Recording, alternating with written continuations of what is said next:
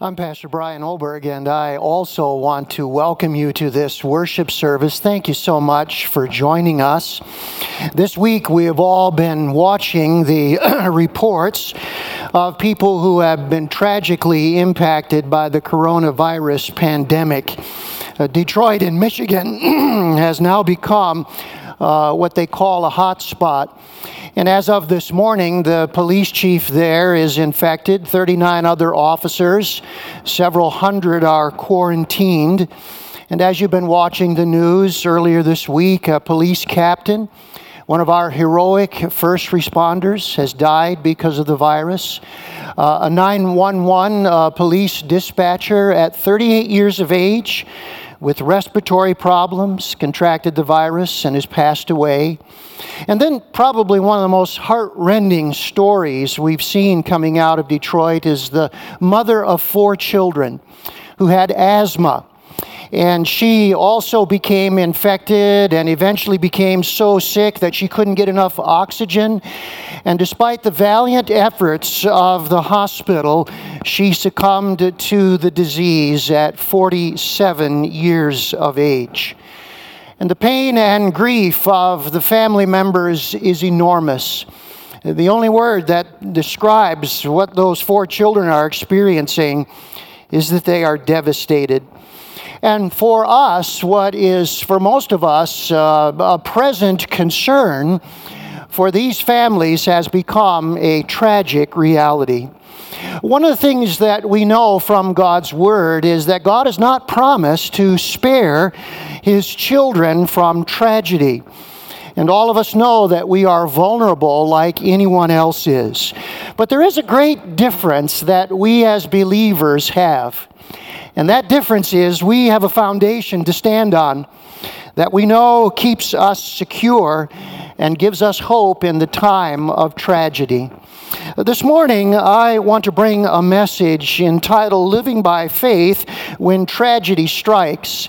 And if you happen to have a Bible nearby, you may want to turn with me to James chapter 1. And I want to look at verses 9 through 11 because there, James shares with us some wonderful truths that are anchors for our faith that are a foundation for us to stand on, that enable us to live by faith no matter what comes our way.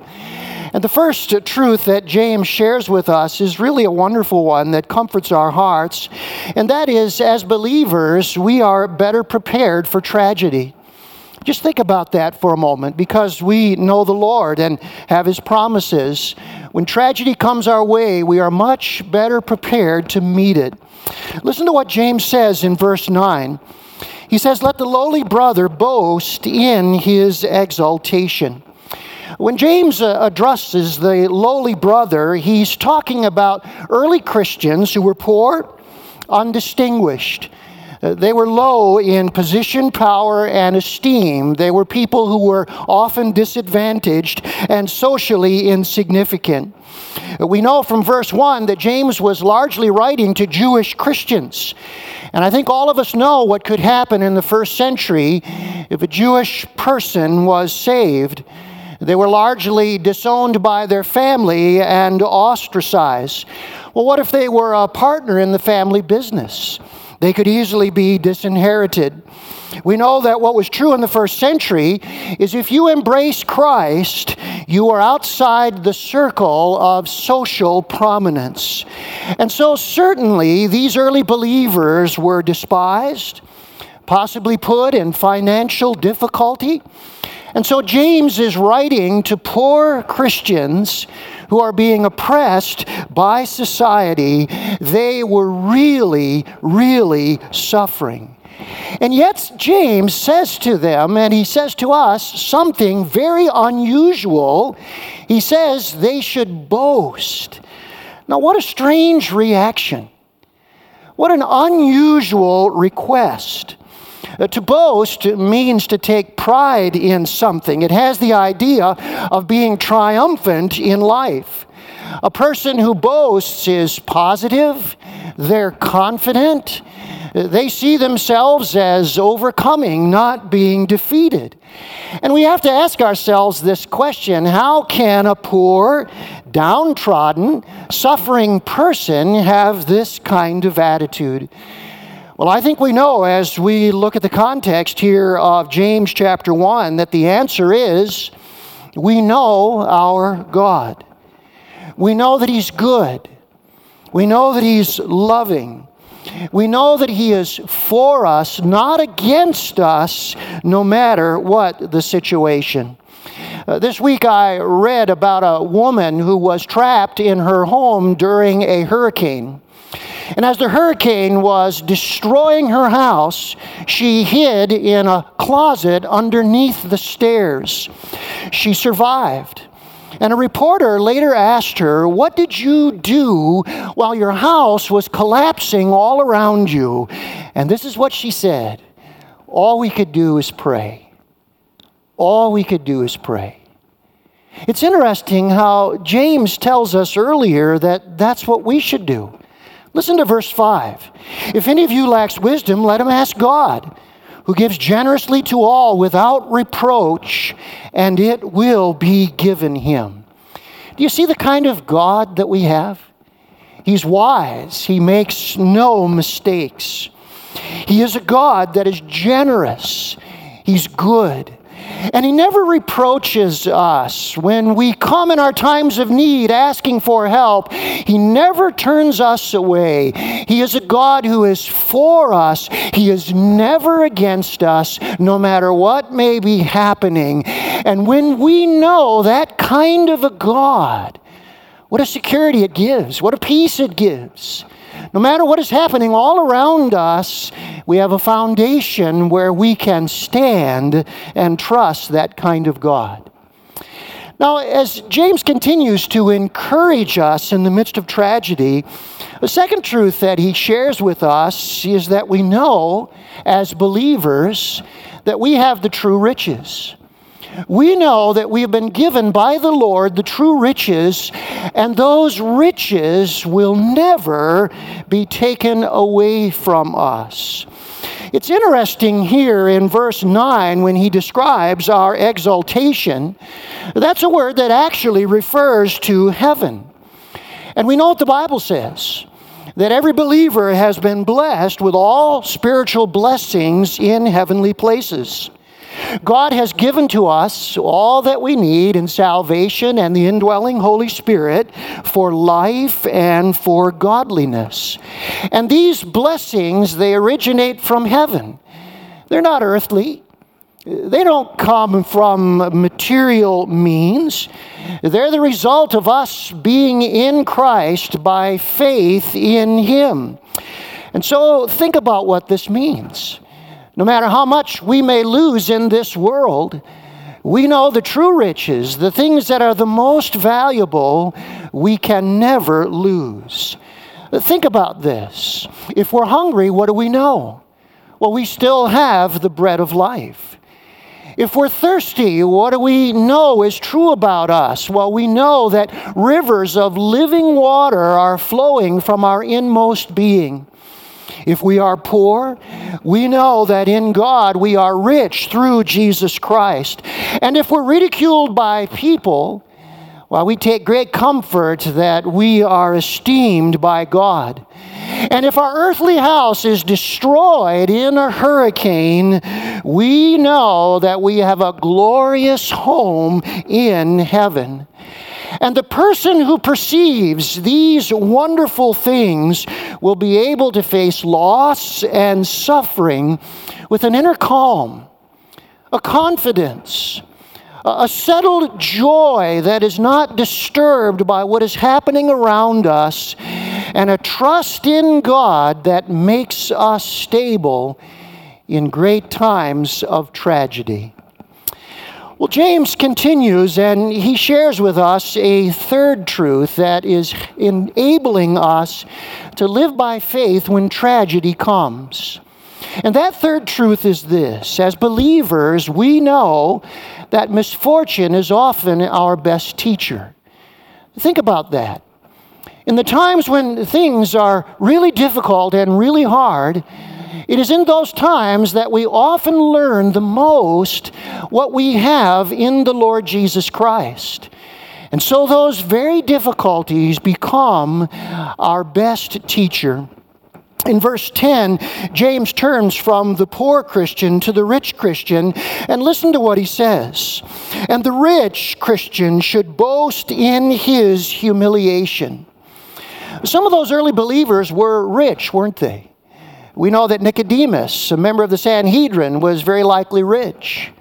We know that Joseph of Arimathea was rich because he took the body of the Lord Jesus and buried it in his own tomb that he was wealthy enough to afford.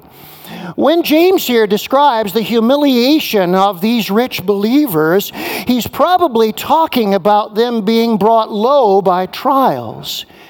God had allowed them to be humbled in the things that had happened. Uh, when many Jewish people that were rich became believers, they lost their wealth in persecution. The book of Hebrews talks about how some of them uh, were uh, sent to prison, others had their property plundered. What could be more debasing? Than through no fault of your own to be sent off to prison, and then while you are there, your property is being looted and ravaged they were humiliated by severe trials. And yet, what does James say to them? He says, Boast in your humiliation. And we just got to look at that and say, Why? How do you do this? Well, one of the things that we know is true is this when we lose the least valuable, we still have the most valuable, don't we? Uh, even in earthly things, we know that. If we've lost something and maybe it wasn't the most important thing we owned, we might feel bad about that. But we'll say to other people, well, it wasn't the most important thing I have, I still have that. And think about that spiritually, it's in a much greater way. When we lose things that we know to begin with are earthly, and temporary, as a believer, we can say, I have the greatest value, the spiritual things. And I know those things can never be taken from me. You know, the Bible tells us that it's not wrong to be wealthy. But the Bible does warn about the deceitfulness of riches. You remember what Jesus said? He said, Don't lay up treasures for yourself on earth where moth and rust decay and thieves break through and steal. Uh, the Bible says that material things are not the things that give inner and lasting satisfaction, and we know those things can never match the value of the spiritual riches we have been given. You know, every year at Christmas time, my wife and I like to watch some of the classic Christian move, or Christmas movies. And one that we always watch every year is It's a Wonderful Life. And one of the things I like about that movie is when you get to the very end, you don't have to guess what the message is a lot of movies you watch and you kind of scratch your head and you say, Well, I wonder what the point of that movie is. But It's a Wonderful Life tells you at the very end what the message of the movie is. And the message is this No man's a failure who has friends. But when did George Bailey learn that? Well, he learned it only when he lost everything. You see, throughout his life, he saw himself as a loser. Many times he said, I'm stuck in this crummy town, and he felt like he was frittering his life away while his friends were out doing great things and seeing great places. But in his greatest crisis, he saw how rich he was. He was rich in friends.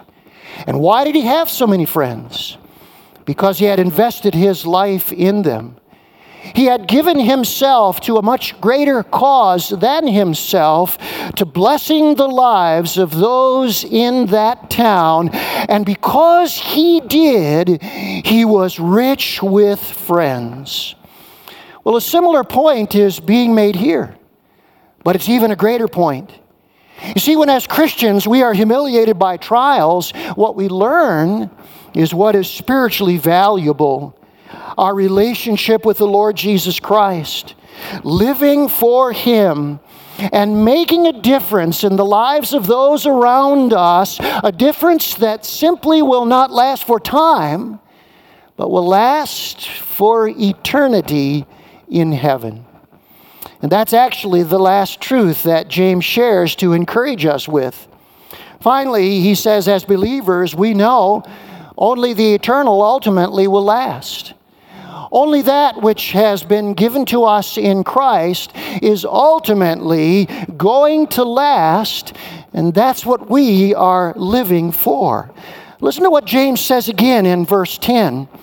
He says, Because like a flower of the grass, the rich person will pass away. Uh, pass away means to come to an end, to disappear. So the Bible is telling us here that riches are temporary and rich people will pass away, leaving it all behind, just like poor people do. I want you to notice how James describes this process so common in the Middle East. Look at verse 11. For the sun rises with its scorching heat and withers the grass, its flower falls, and its beauty perishes. Notice uh, this uh, uh, stages that ultimately lead downward, downward, downward. Uh, number one, the sun rises with its burning heat. Number two, the grass is dried out and withers. Number three, the flower in the field falls off. And number four, the beauty of its appearance is destroyed. Who hasn't seen this? As we've watched a beautiful flower begin to fade, and then it wilts, and then its petals fall, and ultimately it is thrown away. And so James draws the application in verse 11. So also will the rich man fade away in the midst of his pursuits. Fade away, that's the key. It was used not only of withering plants, but also of the death of people. Rich people will die, and they will face the scorching heat of God's eternal judgment. But for those of us who are Christians, if we are rich in Christ, and we are, and we are rich in good deeds, we have an eternal heaven that we are awaiting. We have wonderful rewards, great rewards that will be given to us that will never, ever pass away. That's who we are living for. And that's what we're living for.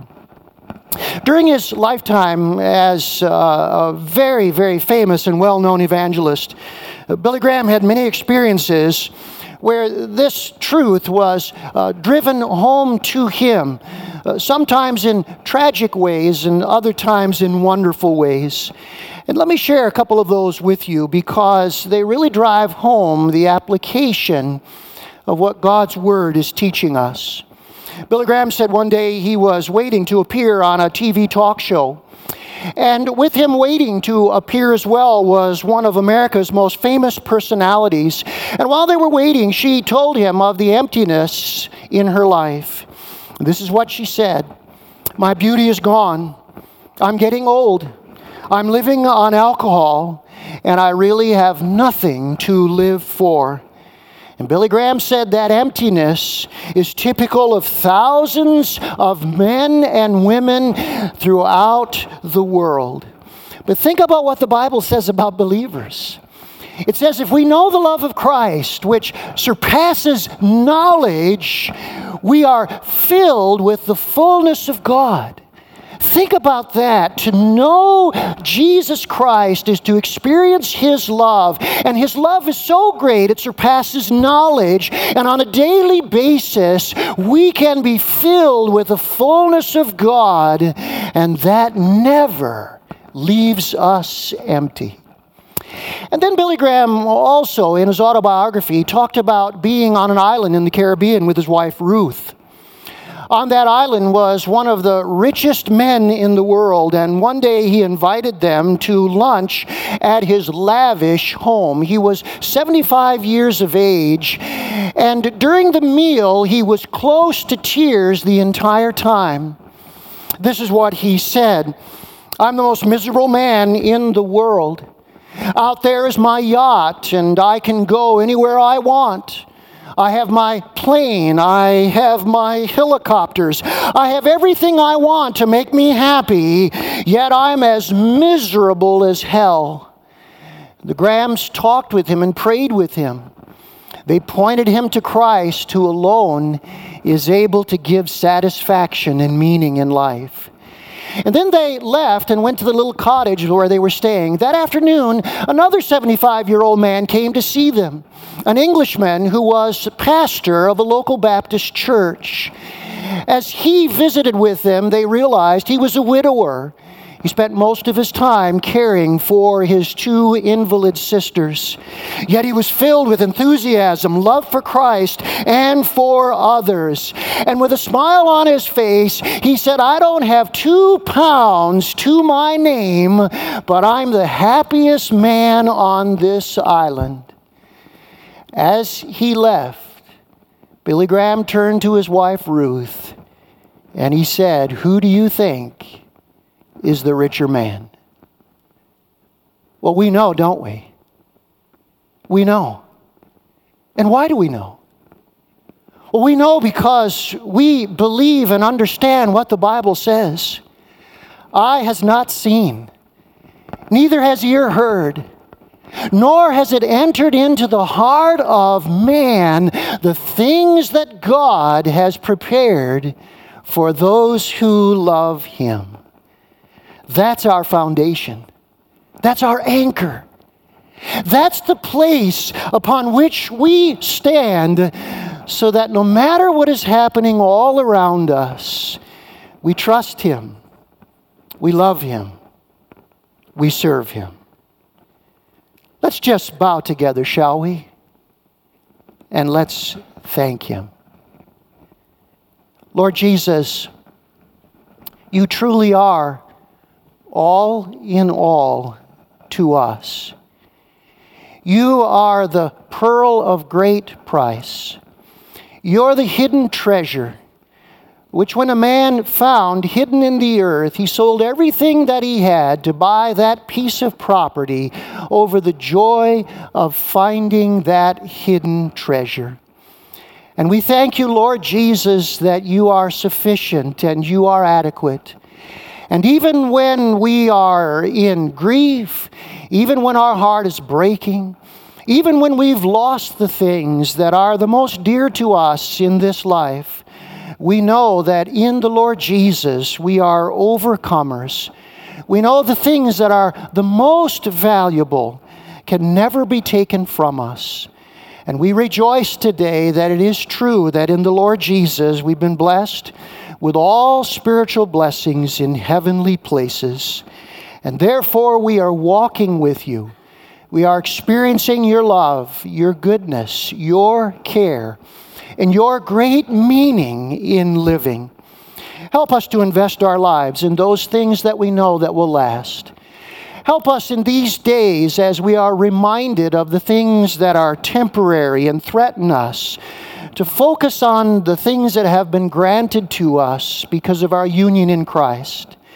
And may we invest in the lives around us, pointing the way by our love and our attitudes and our peace and our trust in you, that those we love may find you as Lord and Savior, as we have as well. Thank you for your goodness and your kindness. We give you thanks for Jesus' wonderful sake. Amen.